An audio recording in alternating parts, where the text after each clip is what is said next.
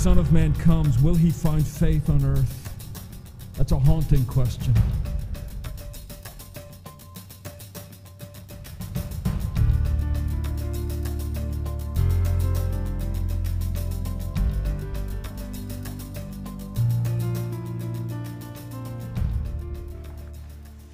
I don't know if this is theologically precise.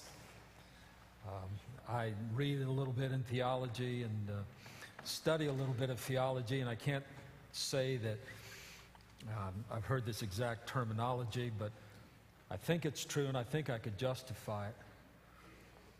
This morning, I'm having fun. I mean, it's just fun to be in church. Now, uh, I, I understand where you're coming from. You're saying, is he serious? Does he know what we're facing for the next 30 minutes? on a good day, 40 on a bad day? I mean, does, does he understand that we're going to have to work through and try to follow his thoughts wherever they might go? Uh, you know, I mean, what's the first thing people say? I don't go to church. Why? It's boring. I'll tell you why they don't go to church if they think it's boring. They just don't know Jesus. They don't understand that it's fun to be with the Savior. Uh, there's a lot of fun things that go on in church. I, it, some of you know what I'm talking about. Uh, singing in the choir is fun. Is that right? Can anybody? Let me have a testimony. I mean, I, I grew up singing in, in, in choirs and uh, uh, in, in, the, in the so-called adult choirs, and, um, and uh, sort of marked my progress to manhood through the choirs from the alto to the tenor to the bass section. you know, that, that's sort of my coming of age uh, kind of thing. But, but it, it's, it's fun being in the choir and you're singing your part, and there's other parts over here, and you've got it nailed, sort of. And, uh, you know, and, and it's just a good experience. It's a fun experience. Singing hymns is fun. Singing hymns is fun. Oh, come on. When, when you get to, when you grab a hold of one of those nice old hymns that you've that you've known for so many years, and the words are still fresh and the meaning is still new. And you sing about the love and the grace of God, you sing about the cross, and there's just something that happens in that worship experience. Okay? Singing the new songs is fun. Amen. No, you didn't say that right. Amen. right? That is supposed to come up here. There, gotcha. Yeah, okay. But you know, some of us have been kicked or kicked. We've been dragged kicking and screaming into the 21st century. And, uh, you know, and uh, we hate to admit it, but we kind of like it. We like the, the energy. We, we enjoy the meaning of the words and, and, uh, and the depth of worship that happens in that kind of setting. You know? And I don't know of a better word than to use than, you know, this is kind of fun. It's fun. Now, uh, just a few of you will know what I'm talking about when I say the next thing. Preaching can be fun. I didn't say listening to a sermon can be fun. I said preaching can be fun. Am I right? Amen. There are times when the text gets a hold of you and the, the, the thought and the beauty of the, of, of, the gospel is just so apparent in front of you, and you're describing what God has done, and it's just flowing and it's just rolling. I've at those moments, folks, I really don't care what's happening in your head. I'm just worshiping and praising God. And that's fun. See, the church happens, as it turns out, to be a fun place to be. I, I love my church. I love this church. I like this room. I like the architecture of it. I like the stained glass windows. I also like other kinds of, of churches. When I went to uh, college, uh, uh, Duke University had a chapel, and it was styled after one of the um, uh, cathedrals in England. Uh, and the rumor was after Durham Cathedral, but it was, you know, it was all Gothic and gargoyles. All right, maybe you can't relate, but I can relate. I mean, I mean that, that, that was a way to worship, and you get the pipe organ rolling, and you get the thing. I mean, you get a good pipe organ going with, the, with what, a 16 foot Posaune stop? That'll make it rumble, folks. You think bass guitars a bit, you ought to hear that. I love my little church in Kentucky. You know, some of you know what I'm talking about here in a minute. There, there was a, um, um, a display in, at uh, the Smithsonian Institute. I don't know if it's still there, but it, it was a part of a, a, whole room that was talking about uh, the, the South after the Civil War and at the turn of the 20th century and what happened with the migrations of people up to the north and, making various points. It was a terrific display and, and very, um, very informative about the history of our nation. But one of the things they had to illustrate um, the life in the South uh, was a typical country church. And there was a, a, a, wooden platform with a very simple pulpit in the middle of it and, and an upright piano on the other side. I didn't play it, but I'm guessing it was out of tune. And then you had the tote boards on, on either side that had the hymn numbers and how many were in Sunday school and how much offering came in. And I was looking at that and I thought to myself, that's my church. They stole my church out of Kentucky. I mean, that's the kind of church I preached in for a couple of years. Now, if only they had the whole building, you'd see the, the little hole in the ceiling where the stove pipe from the potbelly stove uh, went up through it. And, and uh, you know, that, that was church, and I really enjoyed that kind of setting. Um, a few years back, Debbie and I wound up in Scotland. She was singing in a choir, and I was lugging stuff around. But uh, uh but we wound up in, in, in, one of the Church of Scotland uh, churches, and uh, that was really an interesting experience because they, they pointed to a building and they said, Yeah, that, that's the new building. It was built in the 1600s. So, uh, uh, you know, it was just a sort of a different way to worship, but, but the beauty and the architecture there, um, you know, I just love churches. But you know, the church is more than the building, the church is the people. And I just want to tell you, church people are the greatest people on earth. And it's not anything about us, it's about the Savior we serve. The church people are the greatest church people on earth. Now, hang on a moment. I can tell you the stories about who done me wrong and who's been hurt. I've been in the room with, with a group of pastors and one man sobbing in tears, sobbing and saying, My boys won't go to church because of the way my church treated their daddy. I know those stories. I know about backstabbing and gossiping. I know about uh, hypocrisy. I know all that. But when you boil it all down and you take away all the stuff that we, that we inflict upon one another and you see the beauty of Christ in, in, in God's people, there are no people like God's people and church people. I love being around church people. And when you go somewhere else to worship and you're standing next to somebody and they, you, you don't know them and they don't know you, but you both know the same Savior and you're singing together and you're worshiping together. There's a beauty in that. There's an absolute wonder in that. The church is a marvelous, marvelous, beautiful thing. And when you see something that beautiful, when you see, if you will, an organization that has that much going for it and that much uh, uh, survivability, if you will, that, you know, stick to itiveness, that, that, that ability to just last through the ages. When you see an organization that, that really brings out the best in the human experience and brings out love and compassion and forgiveness, when you see that going on, and you see it not just in one church, but in thousands and thousands and thousands of churches, and you see it not just in one country, but all over the world, and you see it not just in one age, but you see it throughout the ages of history. When you see an institution like that, when you see the church, you know that its character comes from the top. And by that, I don't mean the preacher, the pastor, the pope, or the bishop. It comes from Jesus Christ. And that's why uh, when, we, when we look at our text and, and uh, we read there that Paul says, and he is the head of the body, he is the head of the church. Jesus Christ is head of the church. This is the uh, third great thought that, we, that we're pulling out of Colossians chapter 1.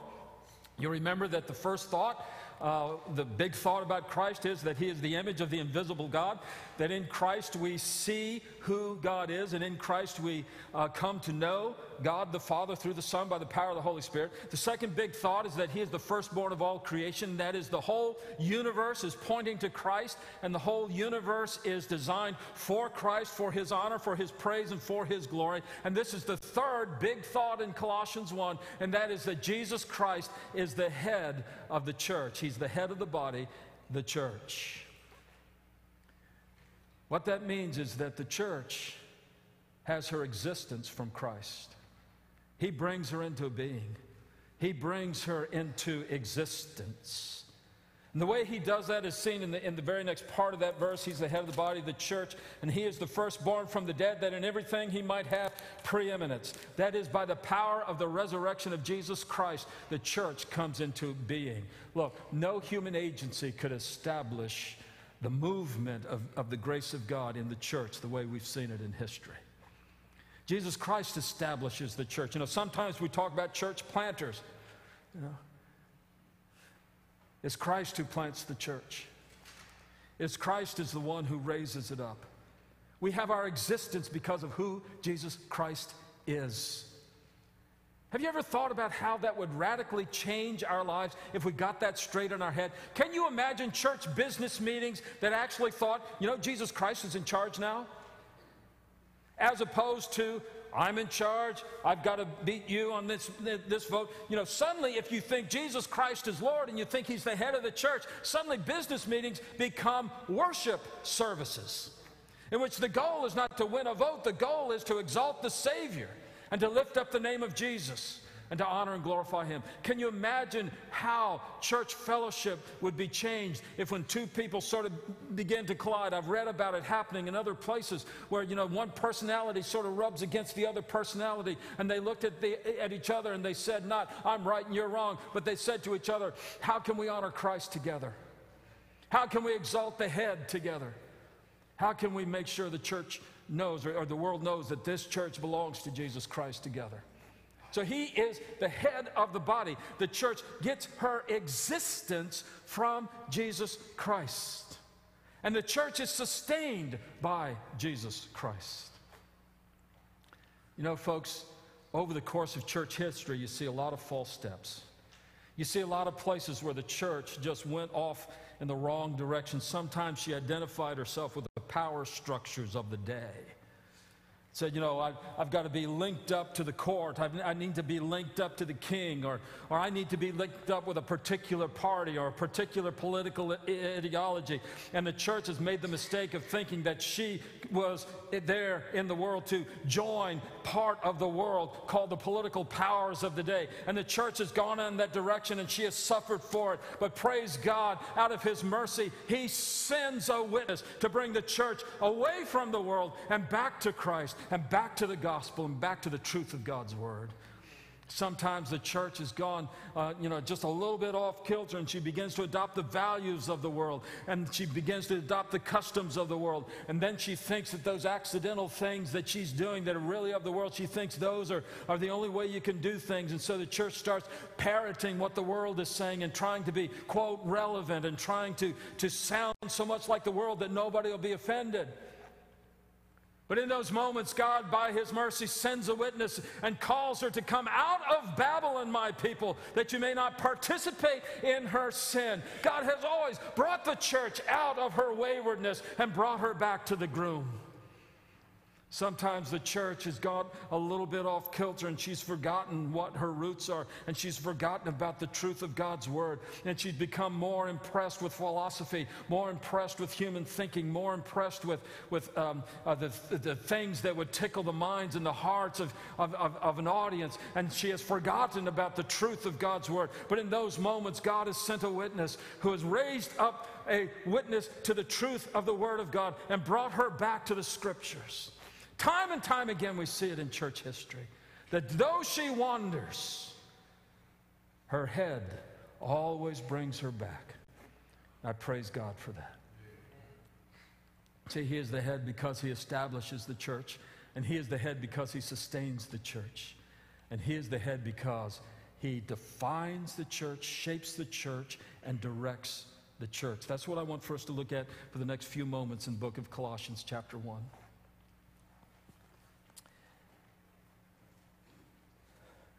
Oh, let's start in verse 18. You know, I almost said mm, mm, these verses are good, but they're all good. You know, they're all like really good. Oh, he's the head of the body. He's the beginning, the firstborn from the dead. That is the first, first to be raised from the dead. Well, that in everything he might be preeminent. What does that mean? I didn't know we were going to have SAT tests. Preeminent. That he might be first that he might be first and there is no second.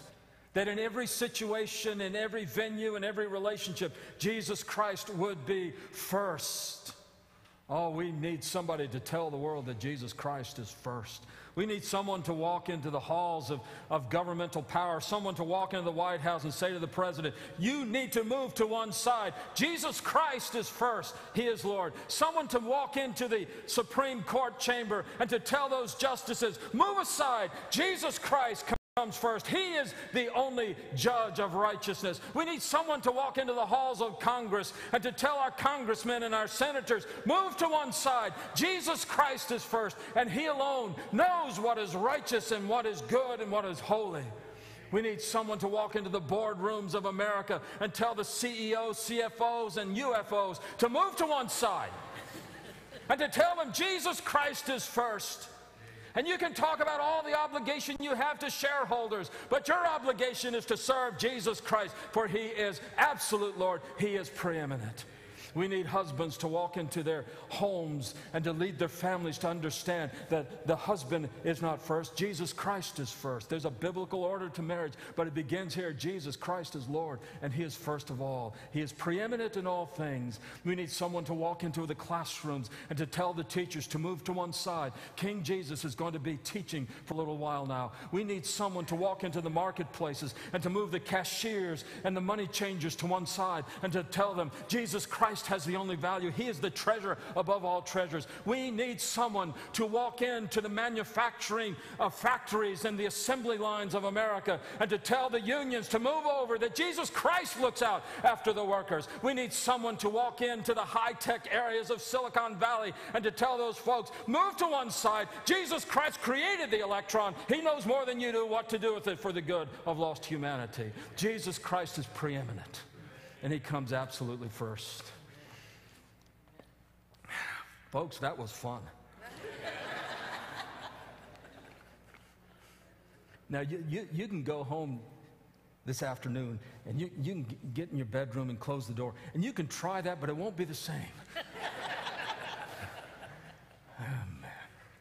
He is preeminent, He is first in all things, and that's who we are as the body of Christ.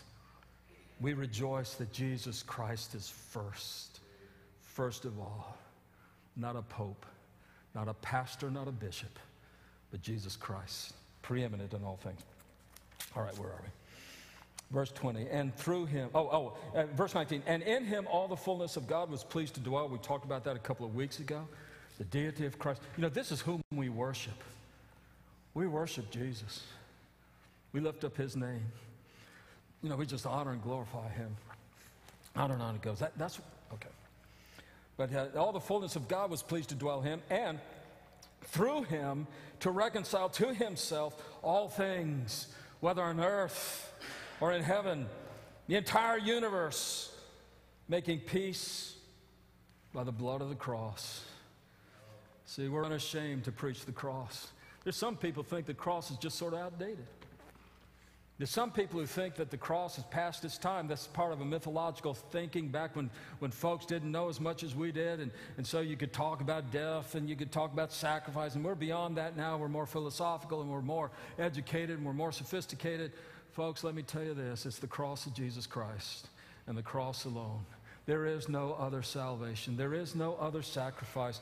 There is no other way but the cross of Jesus Christ. And God was pleased in Jesus Christ to reconcile a lost humanity unto himself through the power and through the blood of the cross.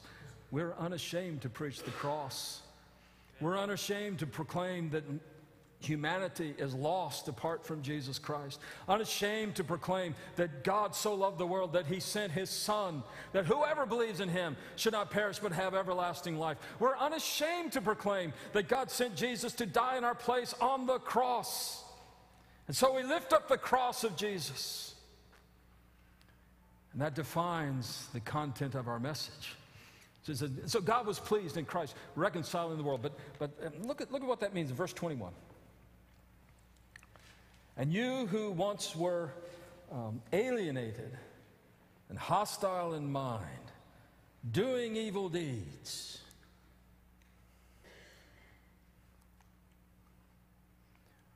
I'm going to try something none of you have the nerve to do. Not one of you has enough nerve to do this. Debbie, he's talking about you. You were alienated, you sinner from God. Okay.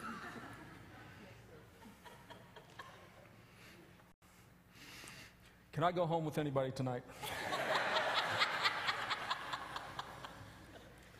Let me tell you why we're doing that. We read a verse like that and we think, yeah, he's talking about those other people. He's talking about me. See, I was alienated from God. In fact, some of the times of my deepest, most apparent alienation were my most religious days. You know, I'm going to church, I'm reading my Bible, I'm getting a degree. And in those moments, you know, you just sort of get sort of, uh, kind of proud of yourself, and it's kind of like, well, I don't, I don't really need God that much. Alienated from God by my own pride, boastfulness, and Scripture says, doing evil deeds.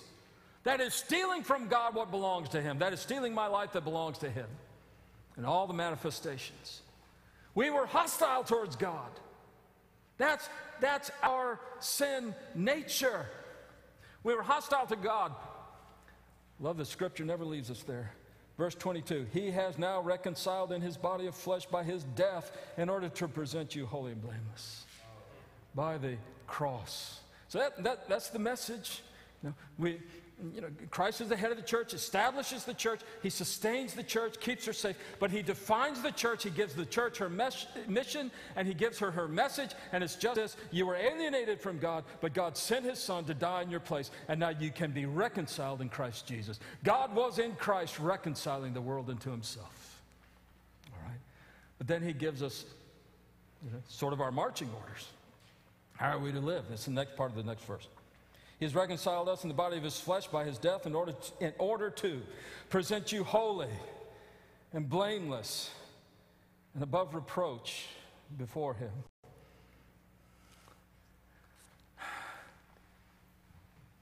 You look forward to that day? Holy and blameless before God. You know, you know, on this earth, we go before God and we know we're forgiven, but we know we're still stumbling. And we know that, that, that, that, we've been reconciled to God, but we're still you know, sort of fighting and contending against Him.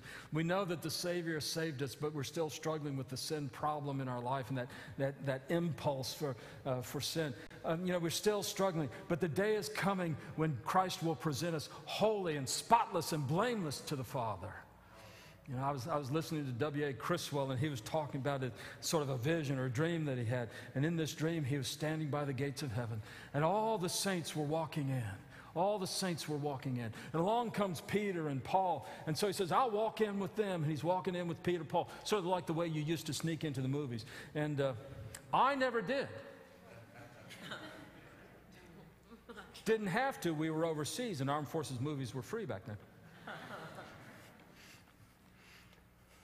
Three Musketeer for a nickel. I mean, it, it was great. Anyway. But you're walking in with Peter and Paul. Had to find out where I was. Walk, walking in with Peter and Paul. You come to the gate. And God says, All right, Peter, Paul, that's fine. Hey, wait, you!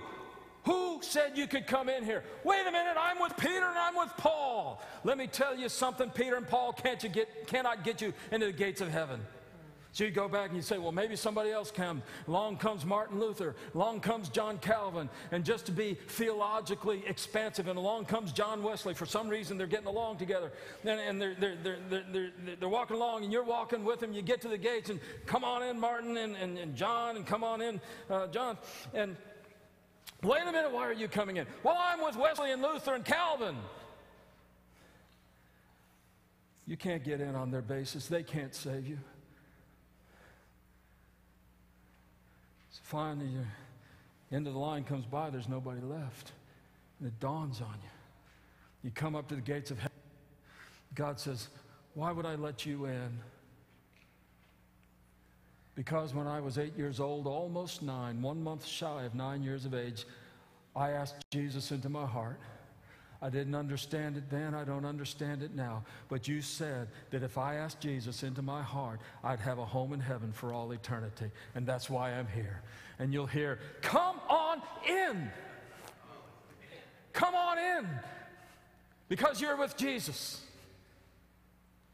You see, when you stand before the Father, He can't abide our sinfulness and our unrighteousness. I mean, what are you going to do when you stand before God? Put on your very best Sunday rags?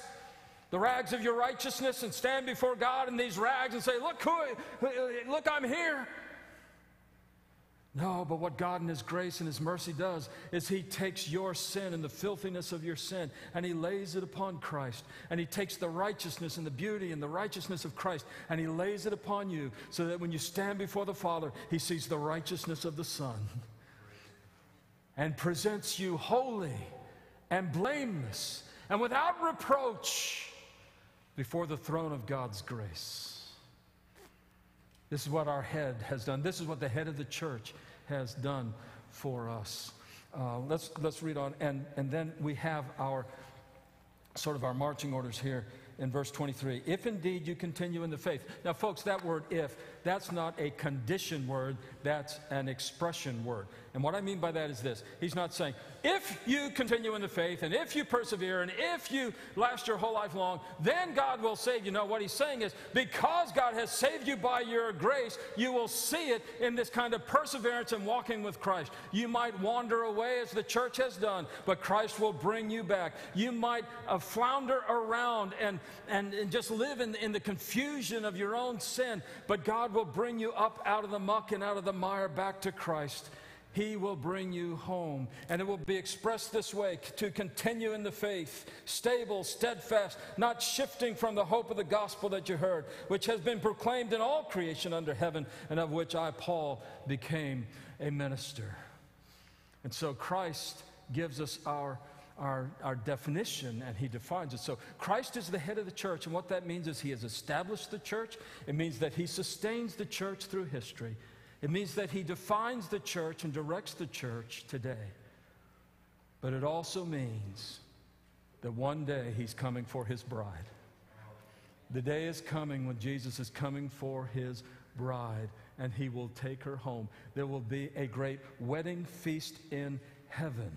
And those who are believers in Jesus Christ will be at that feast. I don't know, I was just trying to think about it this week, and as I did so, I just heard, you know, the, the voice of heaven saying, Jesus, did you give and will you give your life for these people? He says, I do. And he turns to us and says, Will you accept the love of the Lamb expressed in the cross? I do. I do. And death will never part us because death is no more, because Christ has defeated it by the power of the resurrection. The day is coming when Jesus will bring his bride home unto himself. Oh, glorious day. See, the church really is fun. I mean, when you start to think about the joy that is ours because of what Jesus Christ has done for us, the head of the church has done for us. Now, I want to close with just an illustration. It comes from the book of Acts. Um, I w- I won't read the, the, the, text for you, but just remind you of those you know. If you don't, just listen. Um, but in Acts chapter 10, we learn about a man named Cornelius. Uh, and Cornelius was a man who was a Gentile but he believed in the true and living God of Israel. He was a Gentile, but he was committed to God as he understood him. He was supporting the work of God's people out of his own treasury. He was giving alms to them. But the, the point was, he was praying because Cornelius knew something's missing here. Out of the vastness and the richness of the Jewish tradition, Cornelius knew there's something more that is needed. Now we skip over about 40 verses or so, and we come to the moment when God sends Peter to the home of Cornelius. Peter walks in. Cornelius says, This is great. I, have been praying for you. God told me you were on your way. Uh, would you like some mints and uh, nuts? And, uh, my, you know, my wife baked, baked a cake and all that. That's in the margins of my Bible. And so Peter comes in, and Cornelius says, I've been waiting for you. Peter says, All right, let me tell you what's going on here. God sent his son, Jesus Christ. God sent his son, Jesus Christ, but a sinful humanity killed him. If you stop right there, we are most miserable. He said, Sinful humanity killed him, but God raised him. God raised him. And when Peter got to that point and said, you know, God raised him up, you know, he got a, a, like a sentence or two further along, and the scripture says, and the Holy Spirit fell upon everybody in the house. Everybody in the house. The Holy Spirit fell upon them and they started uh, worshiping and they started testifying and they started proclaiming who this Jesus is. They started exhibiting the power of the resurrection as the Holy Spirit came upon them when Jesus was preached to them. Beloved, this morning, you might have the religion, you might have the membership card, you might have the Bible with the nice cover on it, you might have all the display and the outward looks of religion, but without Jesus Christ risen and without the gift and the power of the Holy Spirit, there's something missing still. And my prayer is that each one of you would know Jesus Christ, who is the head of the church, the head of his body. My prayer is that each one of us would have him preeminent first in all things. My prayer is that each one of us will have been consumed by the power of the Holy Spirit, drawing us to Christ, that we might honor and glorify him. And then the fun just begins. Let's pray together. Father in heaven, I just thank and praise you for the gift of, of, Jesus Christ to us and for the wonderful work he has done for us. I thank you for salvation in him. I thank you that he has not left us to walk the journey alone, but has put us together with brothers and sisters in his body, the church. I thank you, Father, that we can turn to Christ with absolute confidence and faith. And he will guide and direct and shape and mold his church. But Father, I pray your Holy Spirit now would work in our midst. Draw us closer to your throne through the Son. And Father, that you would unite us together as the body of Christ and that he would be seen to have first place, preeminent in all things. I ask this in Jesus' name. Amen.